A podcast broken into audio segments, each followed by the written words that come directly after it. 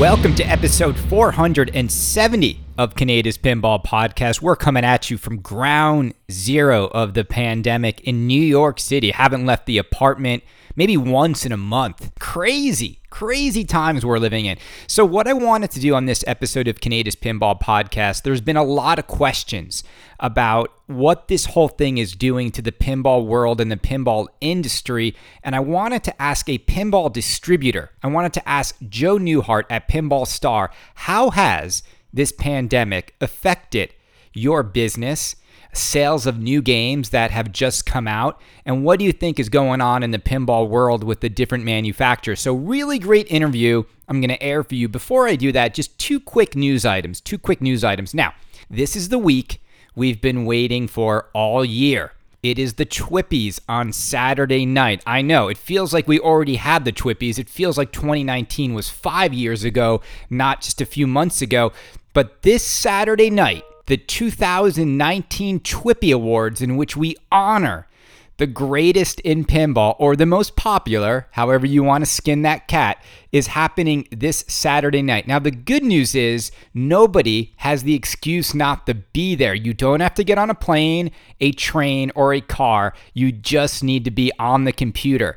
Uh, there are invites out. If you go to thisweekinpinball.com or This Week in Pinball on Facebook, you can see the invite.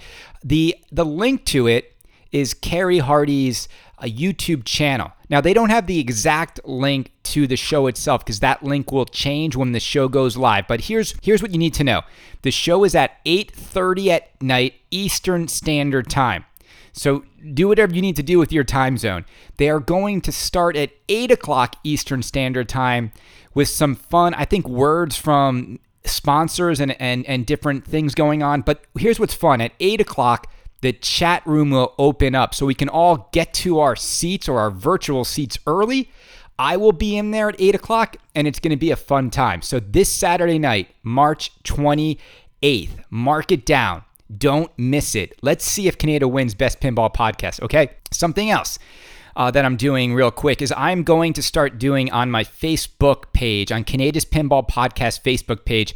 I'm going to start uh, uh, maybe like a few times a week, maybe once a week. I'm going to do Kaneda live Q&A sessions on Facebook Live. I'm going to do one tonight at 6:15 I think Eastern Standard Time.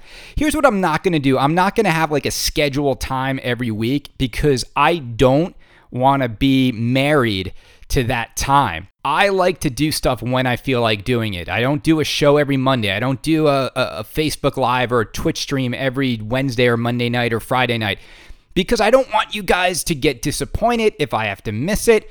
I also don't want to make pinball content or engage with talking about pinball if I don't feel up for it.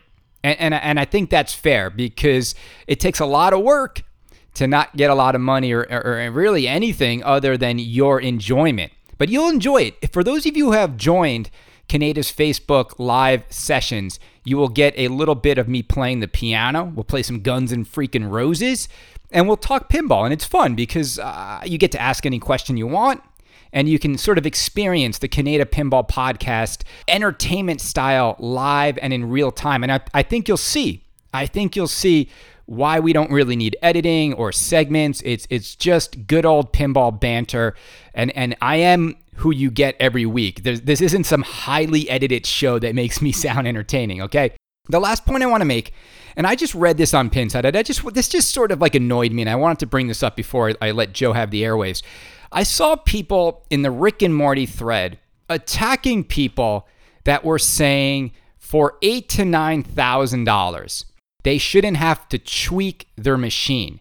They shouldn't have to remove screws. They shouldn't have to figure out how to fix design flaws in a game that should have been caught by the manufacturer or the designer much earlier on and I'm watching Hilton attack people saying this game this game shot perfect out of box. Now you can make a few tweaks and he's doing the thing he always does again where he's drawing his ridiculous little thin lines all over the playfield to show you the geometry of how the shot is supposed to work. And I just want to say this.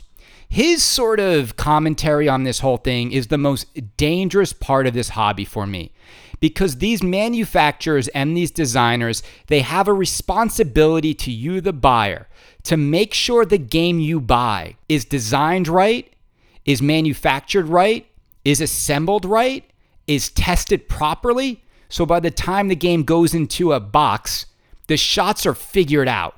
You should not, not in a million years, should not have to pull your game apart and start removing things or, or, or changing screw locations or opening up the shot and bending. See, what people are doing now is they're like, some people are like bending the rail and they're ruining their game. And once you bend that, good luck. You're never going to be able to get it back to the way it was.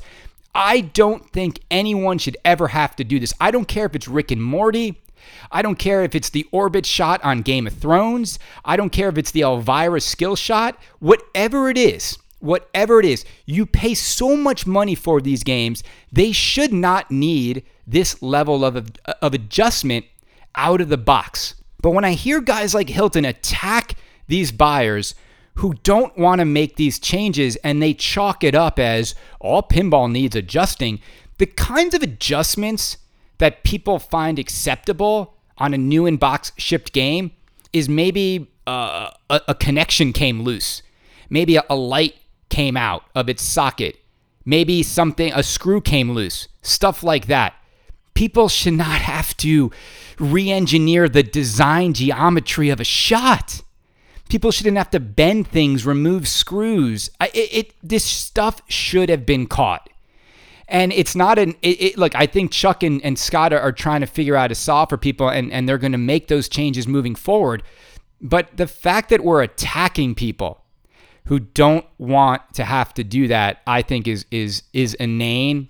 And I think it's this arrogance of some people in this hobby who who just want to gloss over any major issues with the game simply because they might be good friends with the company or the designer of the uh, of the game. And that's what we know Hilton does. He does it every time.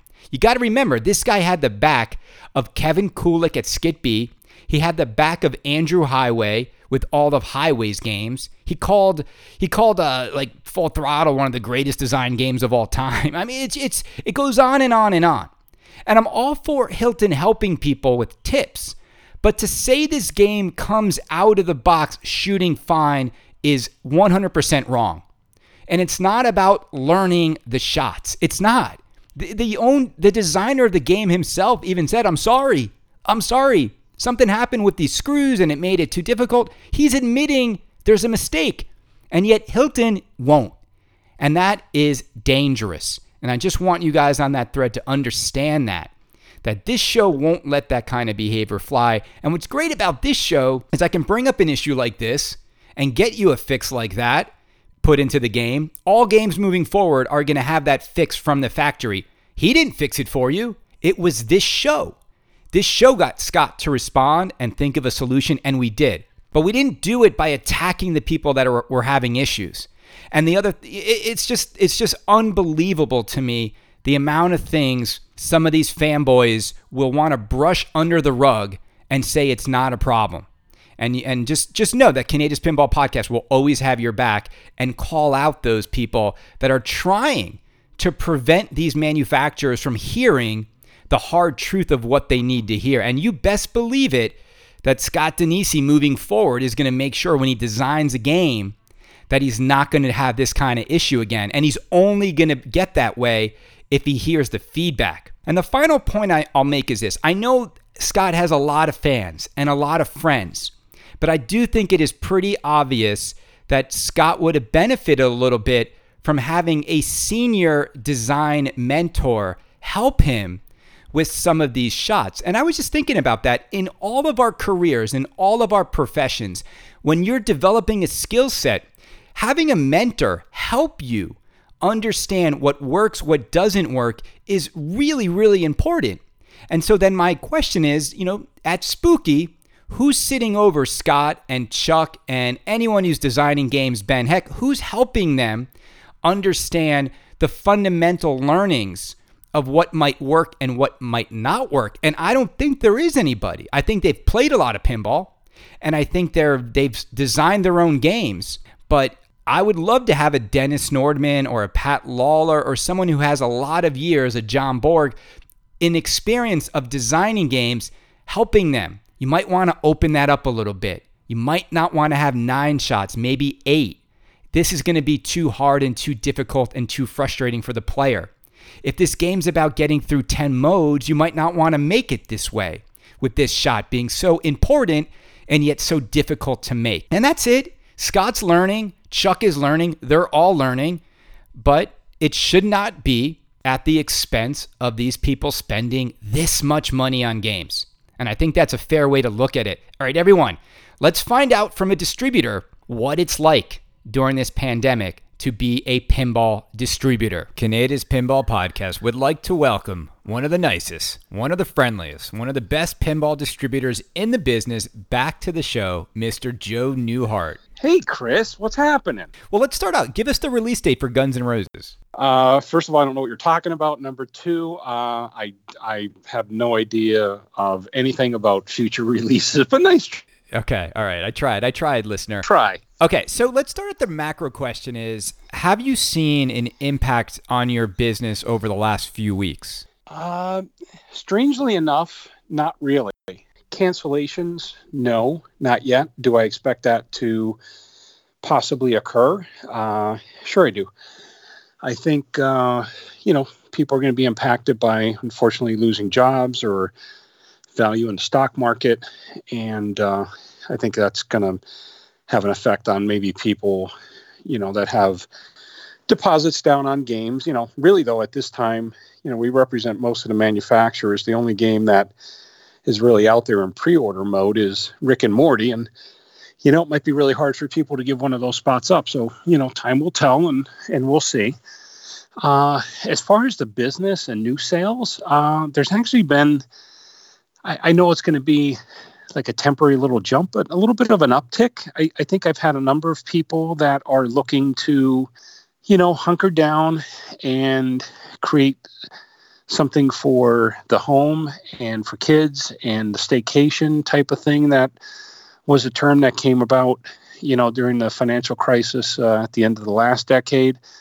And I think that fueled a lot of, uh, you know, pinball excitement and purchases where people, you know, wanted things to do at home and wanted, you know, pinball machines in their home, maybe people who aren't necessarily hobbyists. So I've had a few of those. You know, I don't I don't think that's going to be any sort of uh, you know maintained spike or anything like that. So, you know, right now, Chris, I, I to answer your question, I would say things are you know equal right and a little bit of a spike but i definitely expect that there's going to be you know some ramifications of course and then the flip side of that question which maybe you'll you'll be asking me about is you know most of these companies are shut down right now yeah we're going to get to that because as a distributor you, you can't even sell them the new products that are getting revealed right now because they're they're telling consumers manufacturing is is halting. Let, us let's, let's go right there, and I want to go back to Rick and Morty and, and talk about some of the new games as well. But one of the titles I saw you you list recently was Hot Wheels, and we know American Pinball revealed that game at really an, an, unfortunate time, where it was like a week later this whole thing hit, and their supply chain got hit, and they've just announced that they can't make the game. As a distributor, I mean, is it is it really almost next to impossible to sell a game that you have to then tell consumers that production is just TBD? Uh, not really. Uh, we've had interest in Hot Wheels. Uh, pleasantly surprised, um, both from home consumer consumers and and some operators initially. Obviously, the operators they're all pulling their horns, and that's probably a whole other question or conversation we can have. But um, yeah, you know, it, was it an opportune time for them to show the game? Uh, no, because now we're in another situation where you know, we've got a reveal and it's going to sit. And I know, you know, you talk about it a lot, and I'm a big proponent of these companies don't show anything until you've got games and boxes ready to show it. And that didn't occur with Hot Wheels. I mean, they're really close. There are games on the line, and and even though you know they're they're out of the factory, hopefully temporarily, um, there are games on the line that are in various stages of being finished. So they did hold true to what they set out to do, which was pretty much show the game and then and then be able to ship it very quickly. Can I ask about the launch? Because I heard from a few distributors, and I want to know, Joe, because you're one of their main distributors. Were you a little blindsided the day they brought it to the trade show? And, and I heard from other distributors they didn't have price yet, they didn't have materials. What what was it like seeing game that you're gonna sell to people? You're not. You don't even have the full info. Did, did that happen to you as well? Blind like Mr. Magoo.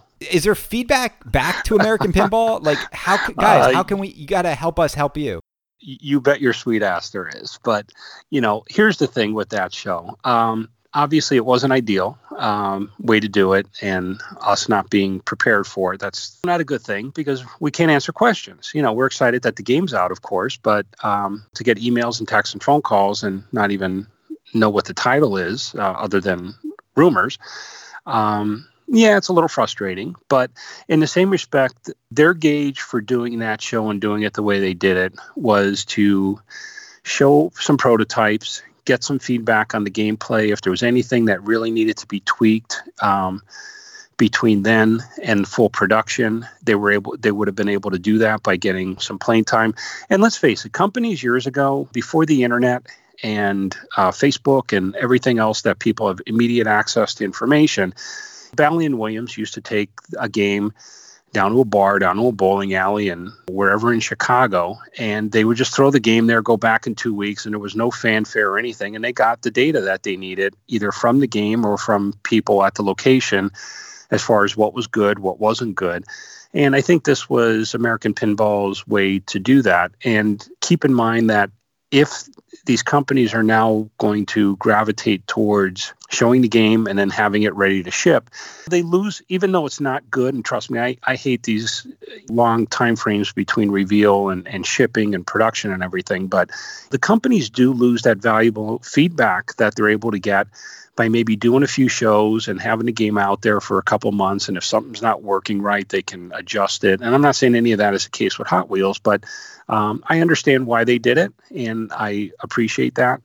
And it wasn't a pinball show. They really, to be honest with you, I don't, I don't know that they even expected that the pinball community would find out about it because it was more of a, a coin op um, you know, yeah, it just takes one. It takes one pin know, member. I know. You know this, Joe. Like th- these guys are. It's like cocaine, and these guys are drug addicts. You can't drop a, a dime bag at a trade show with amusement devices and not have the right. pinside guy find it.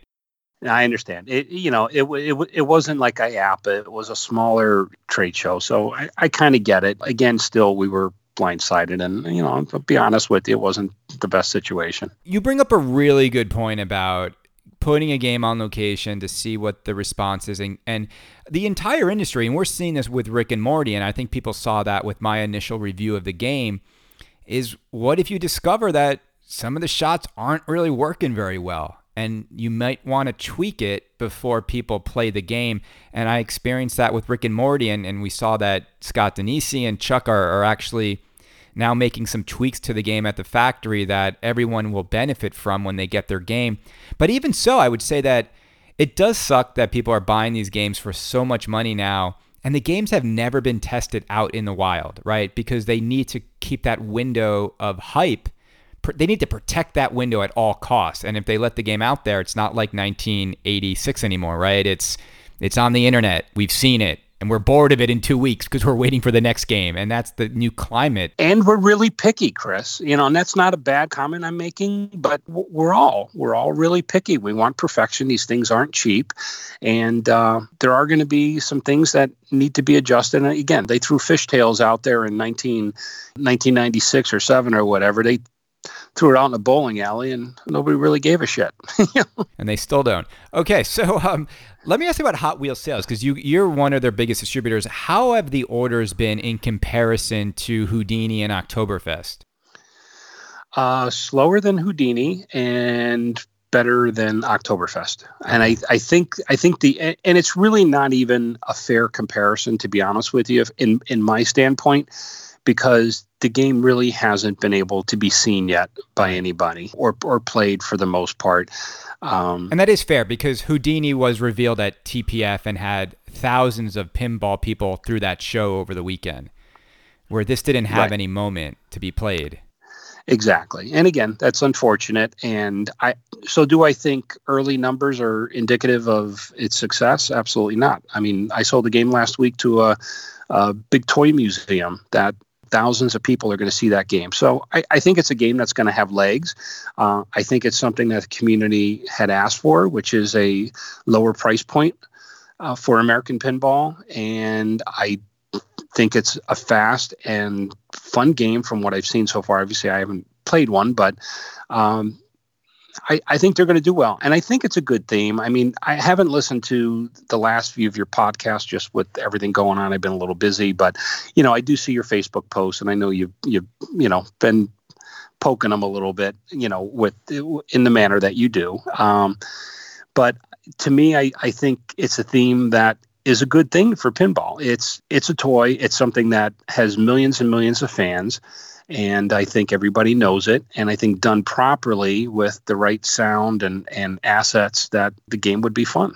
Right. And I, you know, I think the, the, the thing I've been hard on is is it, it clearly doesn't have the same amount of stuff in it, and it's priced accordingly. It's not priced at the same. But but by design. Yeah. Again, well, by by design. So you know, and I think American Pinball was maybe in that that uncomfortable. I'm sure you've talked about it and probably had the same opi- opinion that they were maybe in I don't want to say uncomfortable, but they were kind of in the middle. They they they weren't up in the Jersey Jack feature or price range, and they certainly weren't uh, down in the Stern Pro range. I would always tell customers that inquired. I I, re- I always did feel truthfully that an American pinball game with the powder coating and all the toys and and mechanics and the LCD screen, uh, maybe the animations weren't as great as some of the other companies, but I did think that they put as much in the game as they possibly could. And I always called it an LE version game for a non LE price. So I, I, think they're looking to kind of put themselves in a position where th- this is who we are and what we are and position themselves between a Stern Pro and a, and a premium. Do you think this will be the the new model for them to be more affordable, operator focused with themes that collectors will also consider? Um, I think so. I don't have any inside information on that as future themes or or things that are being discussed, or whether the makeup of this game compared to the others is going to be their their mo going forward. Um, so I don't really know. It'll honestly depend on the success of it. Um, I think the price point is great at 6300 I think people are going to be more inclined to, to, give it a shot. Do you have a street price or is that the price? Uh, that's the price. With all these companies anymore, the price is the price is the price. You know, years ago, we did have some flexibility with pricing and, and hell, I, I used it ex- extensively, Chris. I actually built my business up by nice big reach on social media and email. And a lot of times over the holidays, I mean, I would do Labor Day, Fourth of July. I would do, you know, sales with 250 bucks off a Wizard of Oz or whatever the game was at that time. And and I, I, utilized some pricing flexibility that we had to generate interest, and and it really worked well, and it helped me build my business up. To be honest with you, uh, every customer, I hope that a new customer I gain, even if I'm making a little bit less to me, because I treat try to treat people so well would be a customer that would always come back to me. So, right. um, but it was Chicago Gaming that actually started the one price, don't discount, or you don't have to be our distributor anymore type of uh, policy. Uh, no free shipping, no pricing discounts. So,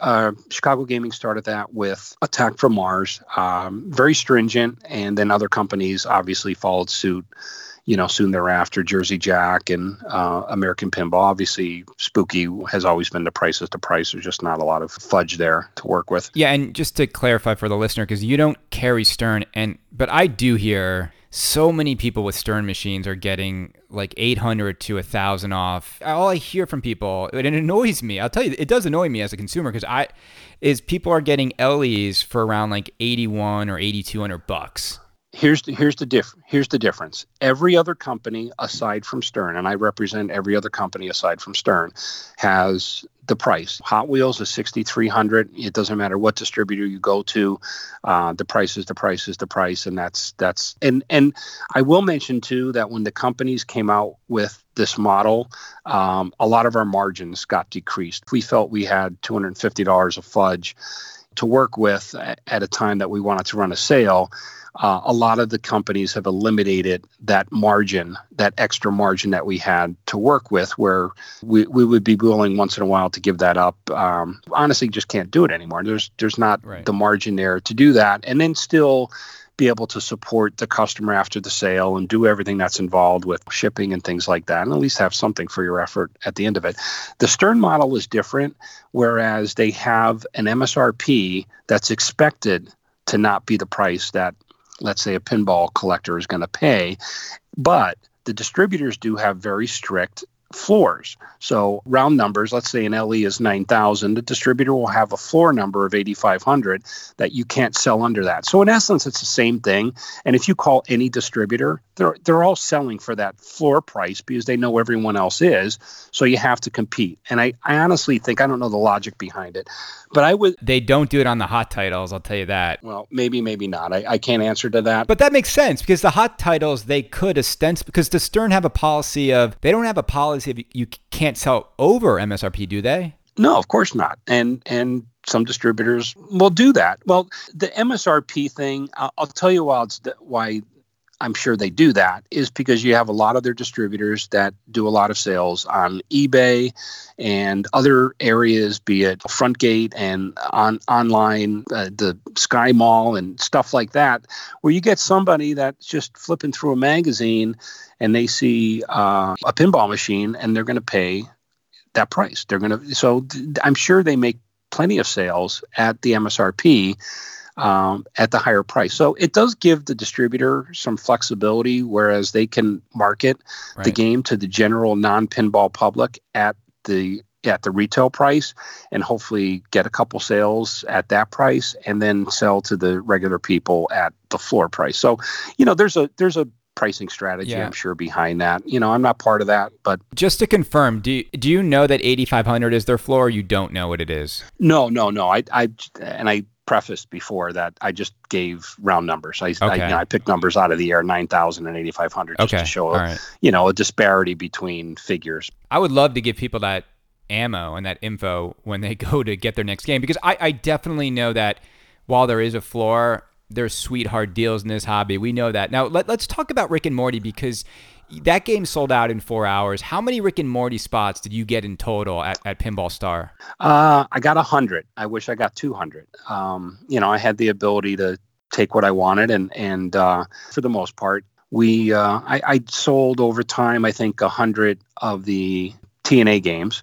And, that, and they made 500. So I did about 20% of the volume of what they produced and with Rick and Morty, I was vacillating 100, 150, you know, when the hype was going a little bit, maybe maybe 200. But, you know, we also have to pay deposits on these games up front. So there is some calculation of risk involved that I could put myself in a tough position if if I order and commit to this many games. Um, and something goes wrong. And at that point, I hadn't even seen the game yet either. So, yeah, let's talk about that timing. I don't mean to interrupt you because I think that's really interesting that a lot of people are not aware of. So, you as a distributor have to commit to the number you're going to order from Spooky. How much earlier than even seeing the game and them announcing or teasing it? Um, it's it's not as formal as you're making it out. It's very informal with Spooky, but there was a conversation of they nobody knew what was going to come out of the game. Obviously, when he leaked the title,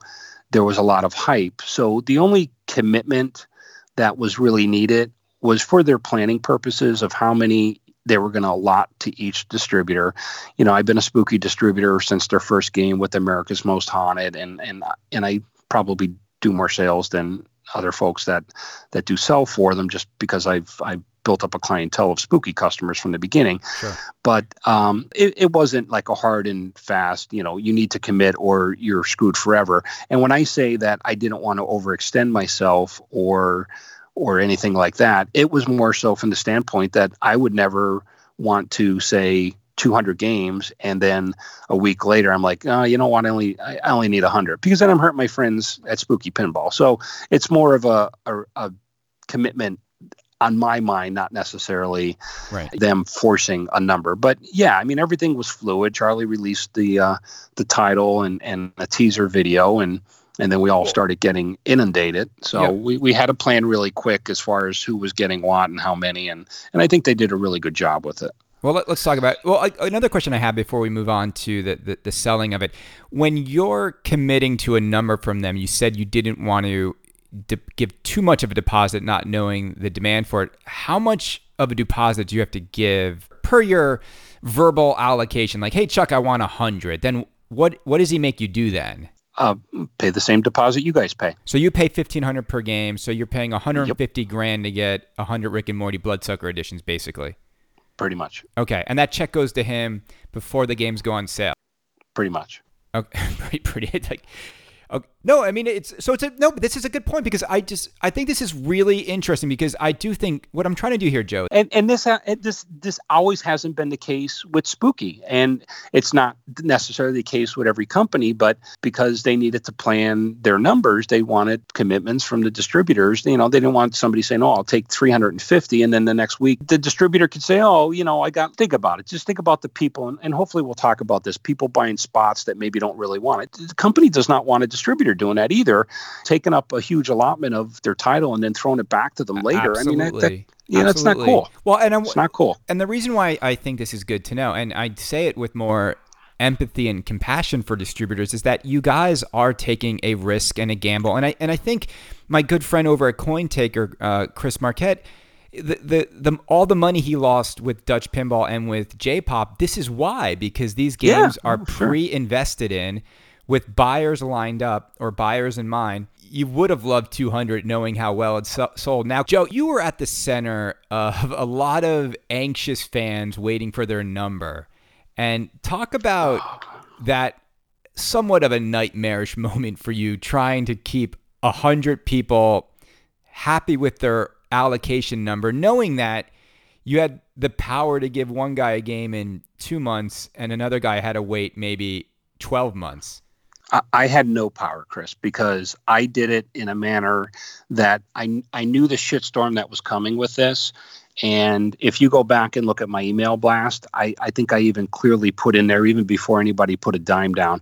Um, don't expect a number. You could be first, you could be last. Um, we get allocated all throughout the run. Don't expect just because you ordered it. I, I just listened to one of your podcasts. Uh, it was an older one, but you know, I think it was your pinball babies one where you're talking about people crying that they were matching up the, yep, yep. you know, the order number and all that kind of stuff. An, And an you- oldie but you had goodie. me laughing in the car, and I had it. I had guys that emailed me, and they got they still got a great number. They were like 150 or 212, and and they're they're emailing me saying I ordered it 1004, and I'm like, dude, I sold 100 in five minutes. Like, do the math.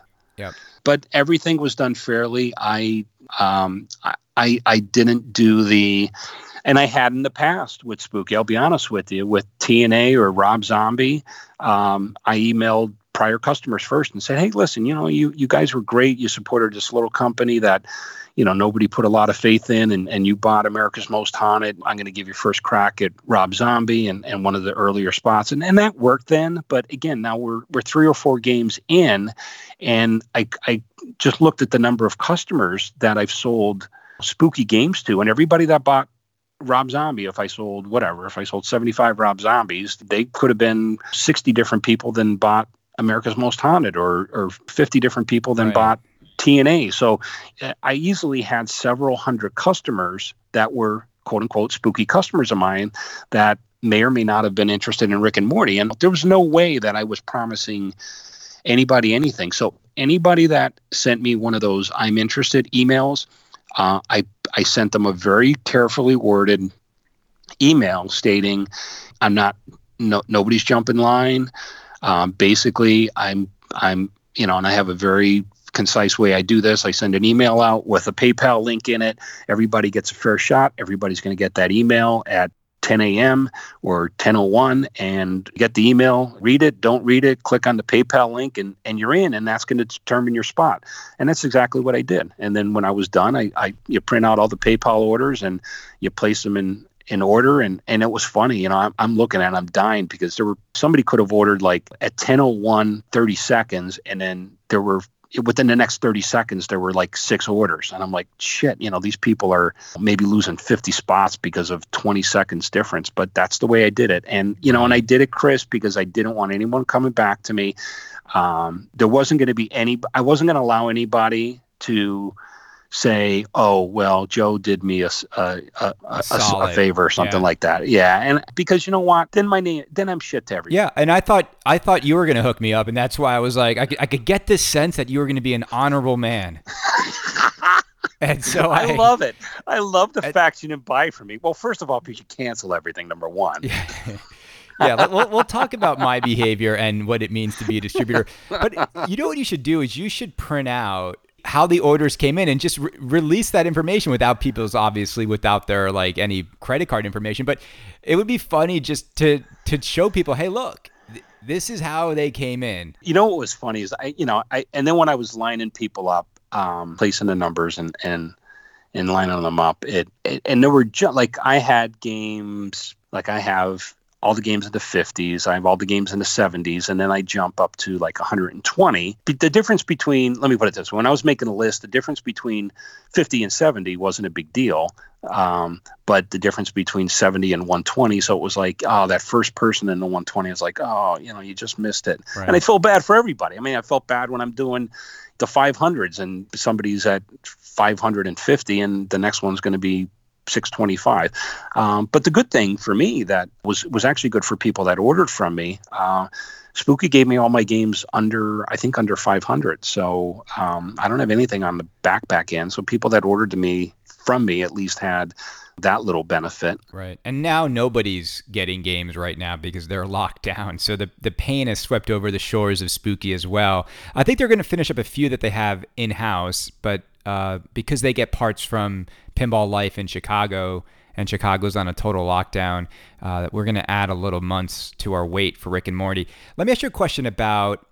Uh, has anyone with the economic downturn has anyone tried to get out or asked you to sort of transfer their spot which is an easy spot to transfer for this game no not yet okay. um, do i expect it um, possibly right but but not not yet. I know a few people I talked to, uh, you know, some of the folks at Spooky, and I know there were a couple people this week that you know were looking to to move spots, unfortunately. And and again, you, you don't want to see that because you know everybody that bought the game for the most part um, had their heart set on getting it. So you, you know it's a hard decision if somebody has to bail on it, especially on that title that got a waiting list of you know 150 people right. uh, that want it. That's good. You hear all you flippers out there. There's 150 souls that are ready to pay over sticker. Let me ask you about the other title that was revealed last week, which was Multimorphics. Could, could we do one thing? Yeah. Could we, could we talk about the flippers? Let's talk about the flippers. How Let's do you feel about, about flippers? flippers? I hate flippers. Tell me and why. you know what? I, I'm I'm a real positive guy, Chris, and and being a distributor, you you got to make everybody happy and and try to be positive, and and I am just my nature. But I'm going to tell you, like I, I don't like seeing these games um, where people paid fifteen hundred dollars being sold for thirty five hundred, and I'm going to tell you right now, a lot of times people that are inquiring about buying these games are checking with me. Like obviously they want to make sure that the spot that this person has this spot number and he's paid and, and just confirming everything's okay before they pay them. Uh, i'm telling them not to buy it. I'm telling them to keep their money in their pocket. A year and a half is a long time to wait. And by the time now obviously we didn't know this virus thing was uh, going to occur. But it just goes to show that shit happens and things will occur in people's lives, whether it's another butterfly or pinball machine release that comes comes out that they have more interest in. Uh, I've had people cancel games because they're they got to put a new septic system in their house or the car broke down. I mean, stuff happens and people will sell their spots. And once the spots that are sold to people that are willing to pay the premium for them and over let the flippers profit once those people and and it's exhausted that the public will not spend that much money on the game then there's going to be people that are going to be selling them for what they paid for so i've been telling people that inquire and again and then you're going to have people that just honestly need to get out of the spot because they lost a job or their car broke down. And you know what? They're going to say i know i can make money but i don't want to. I'm I want to just sell it. Right. So let's, let's talk through that scenario. Let's talk through that scenario. So uh, let's say this: I'm in on Rick and Morty. I really want the game. I lost my job. I've fallen on hardship. You're going to say to that person, where every penny counts, that he shouldn't sell it for the current market value if he has a low number game that He- people. I, I don't tell people what to do Okay, with but what do- but what do you I, think? I, I tell people who are inquiring about spending triple the deposit money or double the deposit money that I don't think it's in their best interest. And if they're just a little patient, that right. So they will get a game eventually before this year and a half is up and probably pay the I, same amount. I hundred The right amount. I hundred percent agree with you. All of these games, they're only worth over sticker during that hype window. The fear of missing out is the strongest right now. I absolutely agree. If you wait, you will find Rick and Morty's new in box for MSRP easily, like eight months from now. You want to know why it really pisses me off, Chris? It doesn't matter to me because I, you know, I don't make any more or less whoever it goes to, and and and again, the the work involved with transferring the order and dealing with a new person and rewriting a new order, that's just part of uh, business expense and and time that I have to expand. But why it bothers me is, you know, who should be making that money? Take a guess. Spooky. Take a guess. They're in Wisconsin. It's spooky pinball. Those are the people that are putting their lives on the line, investing in in t- in licenses that may or may not fly. Maybe again, they're going to take a risk and buy a license that nobody's going to like, and and that's a risk that they incur. Uh, those are the people that should be making that extra money. They could have came out and made this game eight thousand dollars. They could have made this game eighty five hundred dollars and still sold them, but they didn't. What do you think? I'm paying close to ten thousand for my game. Well, you're They're- getting that.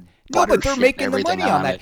I would argue this. I would argue this. I would argue that Spooky is charging a nice price for this game, and they and most of them are Bloodsucker Edition. Most of them are going to be optioned out. And you look, uh, you know, Dodge could sell a Demon for 150 grand, but at some point you want to make a product in which the secondhand market is stronger than even the firsthand market. It just goes to keep the value of that product for the the guys who get in. Right. But but here's the thing. So I just want to I just want to circle back though. The guy who's down on his luck. Do you would you recommend he give up his spot for MSRP if he could get more? I, I, I have no say in the matter. Like I, I don't even. Okay. Well, Have we'll an- let you- we'll I, let I don't. I, right. I don't have an opinion, and I'm not going to disparage anybody. No, no matter Total- what their situation is, they bought the spot. It's theirs to do what Totally they want Totally fair. You're a good man, Joe. You are a good man. I, I would say the company that I, is I'm just saying, I, I, you know, I don't, I don't like seeing it because you know what, you know, and I know that there's people that clicked on the buy thing for the sole purpose of I don't really like Rick and Morty, but you know what, this thing's going to be hot. Let me see what happens, and and I can tell you, it it pains me because I have a list of hundred people that love the theme. They, they love the th- they love the theme with their kids. They they love spooky games and or they they they were out of the country when the thing went on Too sale bad. and they missed it too or bad. Too uh, bad. Again you know there's Too people bad. that want want the freaking game that can't get it Too and bad. there's people that are holding it Joe. and just wanted to make a little profit on it so yeah I, I'm a flipper. You know what I I'm a flipper. You know what I say? To, you know what I say to those people? You had four hours. I don't care where you were in the world. Use a cell phone. I don't know where in the world you could be where something called PayPal don't work. Something called the internet does. Unless you're like at Machu Picchu at the exact moment they dropped this game and, in you know for sale. But anyway, tell a friend. Hey, make sure you grab me one. Anyway, look. Yeah. Let's let's move on to multimorphic and P3 and Heist. Jerry's new game. How and you're you're distributor for P3, right? yes i am Okay, and and so are you excited? Like, is this the is this the nicest multimorphic game you've seen? How has the response been as a distributor? uh, i'm extremely excited and i don't want to say i've not been overly excited for a multimorphic title You just did. um, because it's a niche product. It has nothing to do. I think Jerry is an incredibly intelligent guy. I think the platform is beyond what anyone else has it's done, beyond our comprehension, Joe. beyond advancing pinball.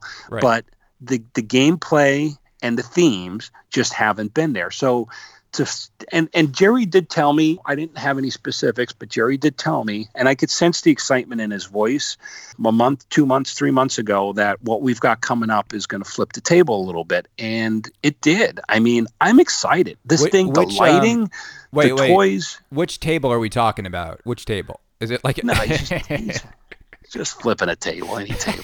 Just like I just see this like table in the P3 office, and Jerry just walks over and just he's like, "This is what I'm talking about," and just throws it across the room. All right, no, but it, the response has been great. It's been great on Pinside. So, but as a distributor, like, have you sold have you sold new P3 nows?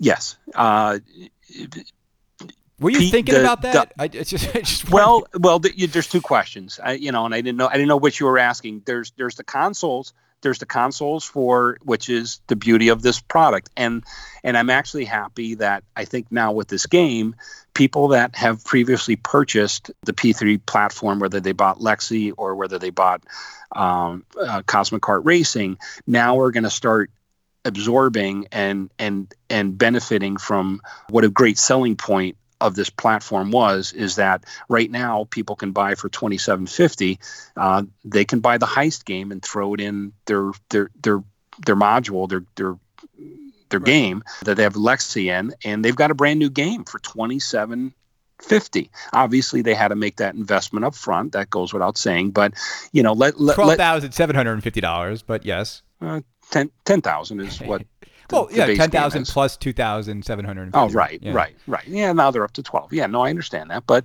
they've got a platform that they can continue to build on. So let's say he comes out with another game each year now that is of the caliber of Heist with the toys and the innovation. And uh, it is. It's, I mean, you said it uh, when you saw it. Like, that's a world under glass. You posted on Pinside. And, uh, you know, you look at the pictures, they did a great job. They, Yeah. they, they did, a- it, they, They did, did. a surprisingly great job from the standpoint that I think multimorphic and P3 has always been about the technology um, and maybe I don't want to say a little less so on the, the the gameplay, but the the attention grabber was always the technology and, and the ball tracking LCD. And I think for Jerry to finally put both of those aspects together and have a, a game with great rules and also with toys, you know, a, a periscoping crane. The, crane. Yeah. Can I? is- I- I'm going to say something right now that I think a lot of people would agree with. There is more in Heist from a physical, old school pinball standpoint than there is in all of Stranger Things, which is all old pinball like approach. It, th- there's more in it. Look at that back third. I'm, there is. and if you haven't if you haven't played the P3, and I know a lot of people haven't, there there is a lot of cool stuff. Those walls that come up that either block shots yeah, I like I like or, those. or or suck the ball in that you shoot into them is great. The fact that you have the LCD screen where let's say it's a mode. I remember on Lexy there was a mode with uh, dragonflies that fly down the screen. When the ball rolls all over that, you're killing things and you're gaining points by something that's virtual and not necessarily on the playfield. But the rub always was is you got this big open playfield on the bottom. Yes, it's got the LCD screen, and then you've got a very small module with ramps and things on the on the back, and there's not a lot of pinball stuff to do. Well, Heist puts a lot of pinball stuff, Right. even in the standpoint of a, a third flipper now. Uh, being added on on the right side of the game and and even some of the rules are, are kind of very creative there's going to be a multi-ball where as you advance through the different characters you know you start a multi-ball and you have to hit one of the uh, scoop shots and it actually takes your ball away it's it's a I don't know what the terminology that Jerry used, but it was like a, a reducing multi-ball where it's you actually want to release one of the, the people from jail, one of the characters from jail, and by doing that you have to release give up one of your balls during a multi-ball. So kind of cool stuff like that that would Right. you know make for for good and unique gameplay. Right. So, uh, in terms of sales, ha- has it been mostly kits purchased by existing owners? Have you sold any brand new bundles or, or heist standalone games? Uh, again, we're we're a few days in it. Uh, bundles, yes. Uh, full games, not yet. Okay. But I, again, I don't think He's- the I haven't even done a, an email blast yet, Chris. So Joe, you got to tell him this. He's got to send a game to Jack Danger to stream. Like, he's got like he needs to. This thing needs to be played and shown to people, and he needs to put it in the hands. Because I, I the first stream happened by one of his owners, and the guy sucked at pinball, and I'm like, oh, like it's just watching the guy drain like for 46 minutes. And so I'm like, he needs to. It, it'd be so cheap. It'd be cheaper for Jerry to give like a streamer that's got so many followers uh, the game than it is to take the TPF even. Yeah, they did do. Uh, I, I know uh, um, Nick up at Buffalo Pinball had done some streaming on, you know, again, that was Cosmic Kart when that first came out. So maybe Jerry has some plans there, either with the guys at Buffalo Pinball yeah. or, or yeah. maybe hooking up with, with Jack Danger to do that. But yeah, that, obviously that's a great idea. I think it'll showcase. But even like the video, did you see the video they did? Yeah, um, it was um, great. You know, like the teaser. They, great. They, I mean, great quality. It blew me away. I emailed Jerry. I said, they tried. They actually gave an effort. it looks great. I mean, it's better than it's better than what other companies are doing. Yep, totally. Let me um I know you don't have too much time, but I want to finish off with uh with Jersey Jack. So, big news, Jack moving from a place that you can't drive to anymore. Yeah. Yeah. How do you feel about the move? And have you spoken to Jack uh, about it? Is he happy? Is he is he disappointed? Of course I have.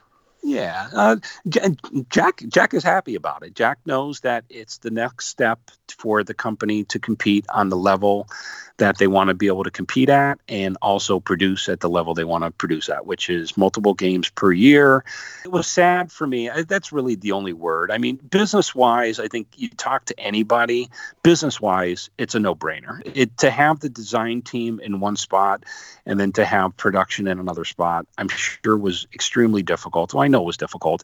Um, just like we're talking about Spooky and um, or even Hot Wheels and putting a game on um, out there for the public and then making some tweaks on the production line. I mean, Spooky can do that because they're right there. I mean, you got the designer and the coders and all those guys that are there to do that on the production line and and and try things out. It's it's very difficult to do that remotely. I'm sure uh, they've done it and been successful making some great games over the years, but obviously not without some hiccups with production and and timing and capabilities and stuff like that. But let's face it, Chicago, there's more talent there, and I'm not going to say that moving to company had anything to do with stealing talent or getting other people to work there. But obviously, that's that's going to be an offshoot benefit. Um, they need to hire people, they may be able to hire people that previously worked in pinball. Maybe they're not even still currently employed in pinball, but you know, there's a lot of people out there versus just trying to find people in Jersey that want to make pinball machines, and they they come and go possibly.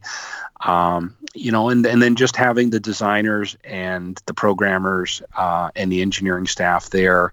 Um, all working under the same roof is is yep. just great. You know, the sadness was just been a distributor since the beginning, and uh, part of it was just me being able to hop in my car and drive from Pennsylvania to Jersey and sit with Jack and, as you state a lot, have a Jersey Jersey Mike sub and yeah, and sit there and walk around the factory. And you know, again, I can get on a plane when planes start flying again, and yeah. you know, I can go and do that for sure. But it's it's sad because something isn't there that was there that was close to my heart. But um, I, I'm really excited for the company to put the vision in place that I think they've been working towards um, for a while when when Jack started the company, and obviously also when Leonard and the investors bought the company. Um, I think we're going to see a lot of that stuff happen now. Any? Do you have any anxiety? Any anxiety that this economic downturn could could hurt them in a significant way, or do you think they'll get past this? No, I, I they'll get past it. It's yeah, yeah we're we're all going to have everybody's affected, Chris. Everything's going to be affected. I mean, would they possibly sell anybody sell less games? Stern's going to sell less games. All these locations that Stern sells multitudes of majority probably of the games that they sell they're all shut down. I mean everybody's going to hurt from this. Obviously both of those companies are well capitalized with uh, big pocket investors behind them that are committed. And this also shows the commit commitment that the abbas family has for pinball. The easy thing would have been stay in Jersey and watch and wait and see how pin, pinball goes. But don't think that this move is is a cheap uh, situation for them. It's not. They're investing a lot more money uh, into doing this to make this a, a, a really stronger, stronger company. Um, has, has the move happened yet? Uh, I think it's in process. Um, obviously, right now, as we speak, with things shutting down and and even trucking is getting a little weird right now too. Um, right. I've been I'm still shipping games for folks, but I am trying to get them out the door. I, I had one one one guy that had two games ordered and was finishing his house and didn't want them till April. And I actually emailed him the other day. I said, you know what? I said, I, I kind of see some things happening and I, I know your room's not done yet, but let's get this game to you before you can't get it until, you know, right. May or June or whatever the case may be with trucking. But uh, they've started to move, I believe, uh, probably parts and, and inventory. Um, I, am not sure. I would think probably the lines have been broken down and, and you know, maybe some of that stuff has started moving. I, I honestly haven't asked exactly where they're at, but I, I think it's a process. And I'm, I'm sure concurrent to that, um, in addition to getting things moved from Jersey and put on trucks to go out there, I'm sure they're also um, tooling up and and getting their space ready. You know, right. th- this is obviously something they've had in the works for months and months. It's they, they didn't announce it when it was uh, an idea in, right. in a idea bubble. It, it's it's something that they've put in place, secured the location, and started being able to do the move and um, decided that the timing was right to let everyone know. Yeah. Well, it, it was announced. It was announced on this podcast first, but we'll, we'll just remind the listeners that we we broke the news. There's news. a lot of stuff announced first on yeah. this podcast. Well, uh, Joe, do you think that um, Jack learned anything, or did you give him any feedback on the Rick and Morty, the the way that thing sold like wildfire? I mean, we've never seen a Jersey Jack machine sell like that many units in, in just a few hours.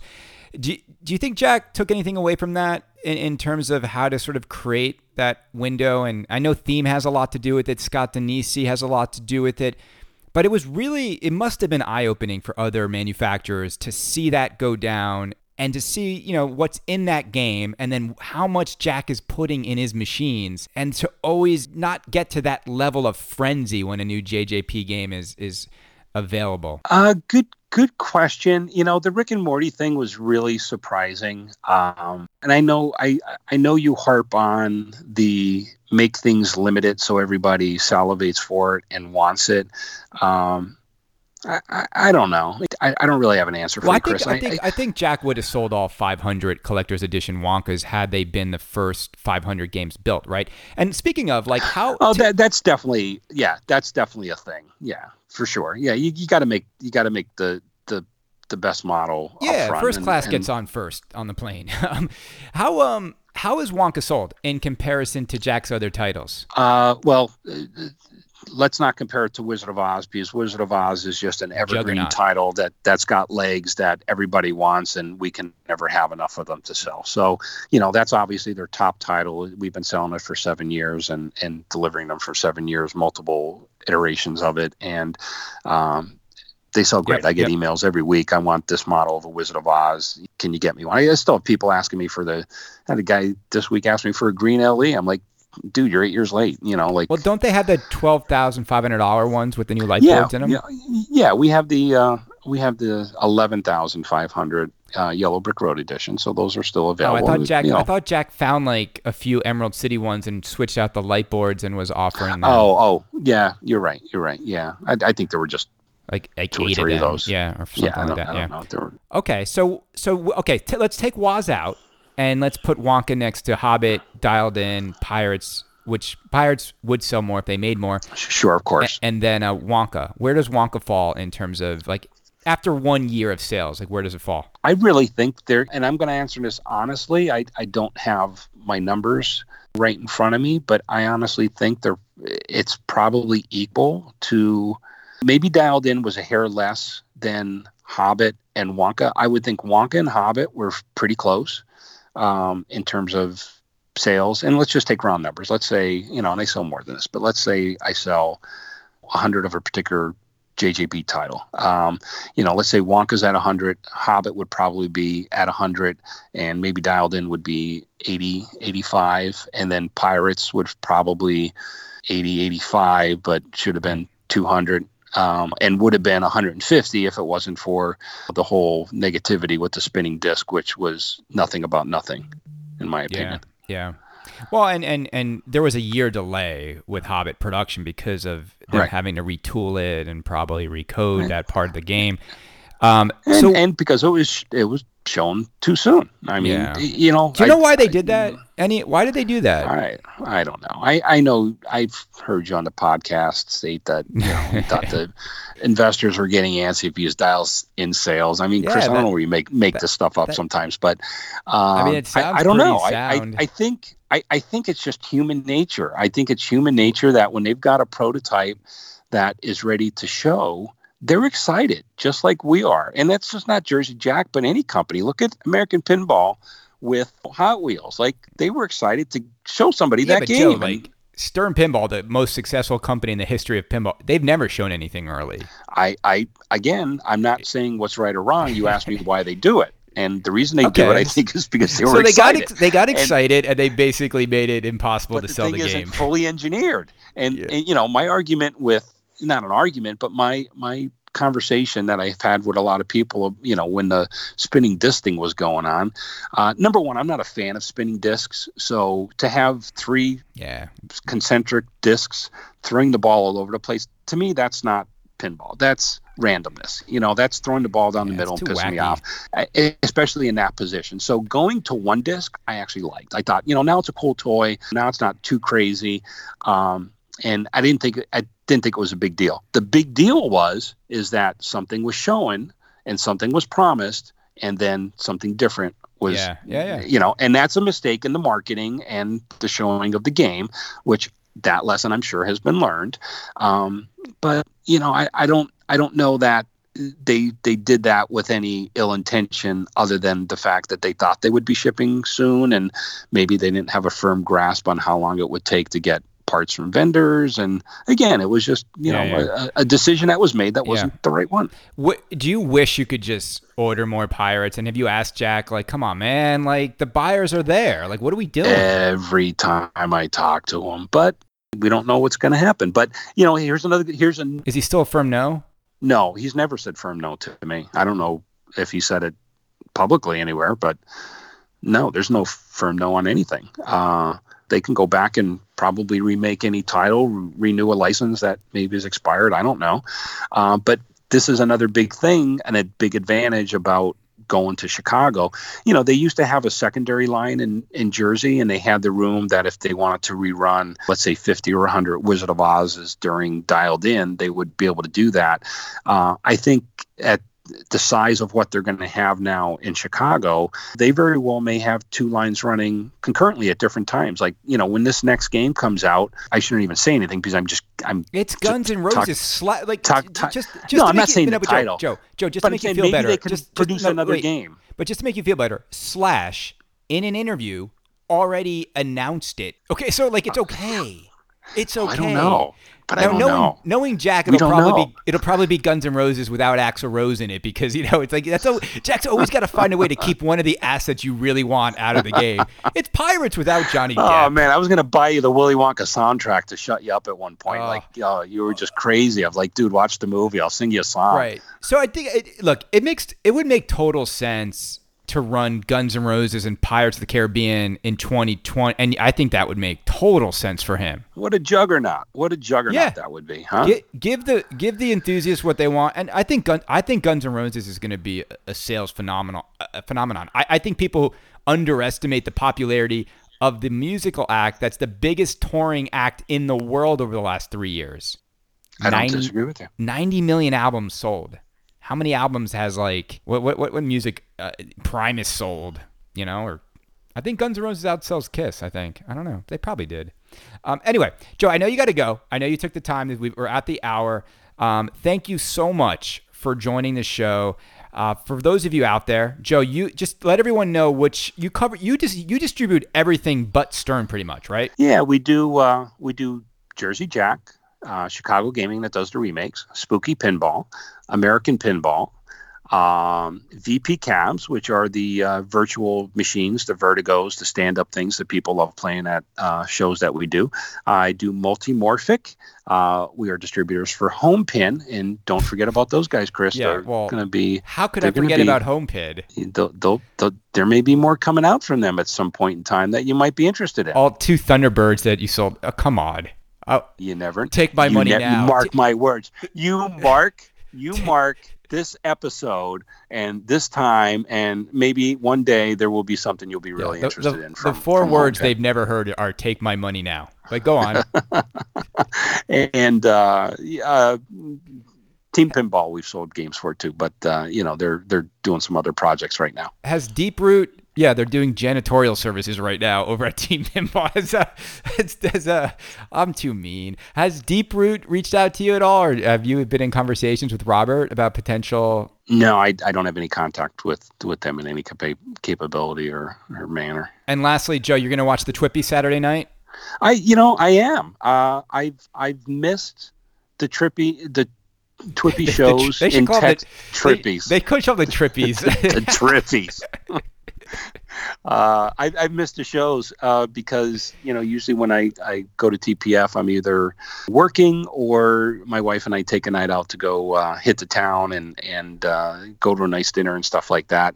Um, but I am I have it on my calendar. I can't wait. I think Jeff has done a good job uh, uh, with some new talent that he had a scramble to do uh, at the last minute uh, to to put on a good show, and and I I. I, I think it's good. I think the timing is great, and Yeah. I, I'm excited that they're able to do it remotely, not at the show. And I think it's going to be a, a good thing f- for the hobby at this Yeah. point in time, where everybody's yeah, it's the only thing we have to look forward to over the next few weeks. And here's the good part: everybody is in attendance this year because all you need is a correct. computer. Right? Awesome. Are you Well- are you going to wear are you going to wear a tux like even at home? Well, I should dress up for it. Yeah, what I'm doing is my friends uh, here, we're going to do a little virtual hangout. So we're going to put it on the TV and then on the laptops, we'll do a little virtual hangouts and just all sort of like watch together live at uh, 8.30 Eastern Standard Time on Saturday. Joe, thank you so much. Stay healthy. You know you should you know what you should do, Chris. If you win, you should uh, you know take one of your prior trip twippies and run up and down the street high fiving people. Oh, you're Yeah. not supposed to touch people, but I know. yeah. Well, I, I'll just say this. If I do win, there might be a fun surprise for my fans on the show. I'll just say that. excellent. I think I, I think I might have a good chance this year. If they, everyone like bailed out right when like the last months were happening for voting and everything, it was great. Great timing, guys. Thank you for uh, paving the way for the dynasty that is Kaneda's Pinball Podcast. I, I think you did a really good thing last year, Chris, even though it was a very, very painful experience for distributors and for companies. Uh, and you may have beat the dead horse a little bit too much, but you really did a good job with uh, the whole playfield issue thing and keeping it in the forefront for quite a while. So I, I think just based on that, aside from the entertainment value, um, I, I think you did a good thing in looking out for the community. Um, I'm always you know, trying to do that. I mean, who got who got Chuck to start to open up that shot in Rick and Morty? It, it wasn't any of the Pinside bickering. We went, we played the game, we talked to the designer, and we came up with a solve. And now everyone who gets a Rick and Morty is going to have that fix happen from the factory, thanks to yours truly, not Hilton. I want you to, will you sign my game, please? Uh, you know, I already, I, I've already signed every game. Chuck sent me every translite. It just says Kaneda real big across the translite. Sorry, Awesome. guys. It's just part of the agreement. All right, brother, stay healthy. Um, Okay, Chris. the best to you and your family, and we're all going through crazy times. And everyone, come hang out Saturday night at the Twippies. It's going to be a lot of fun. Joe will be there. Kaneda will be there. We'll all have a good time. All right, buddy. Thanks so much. All right, brother.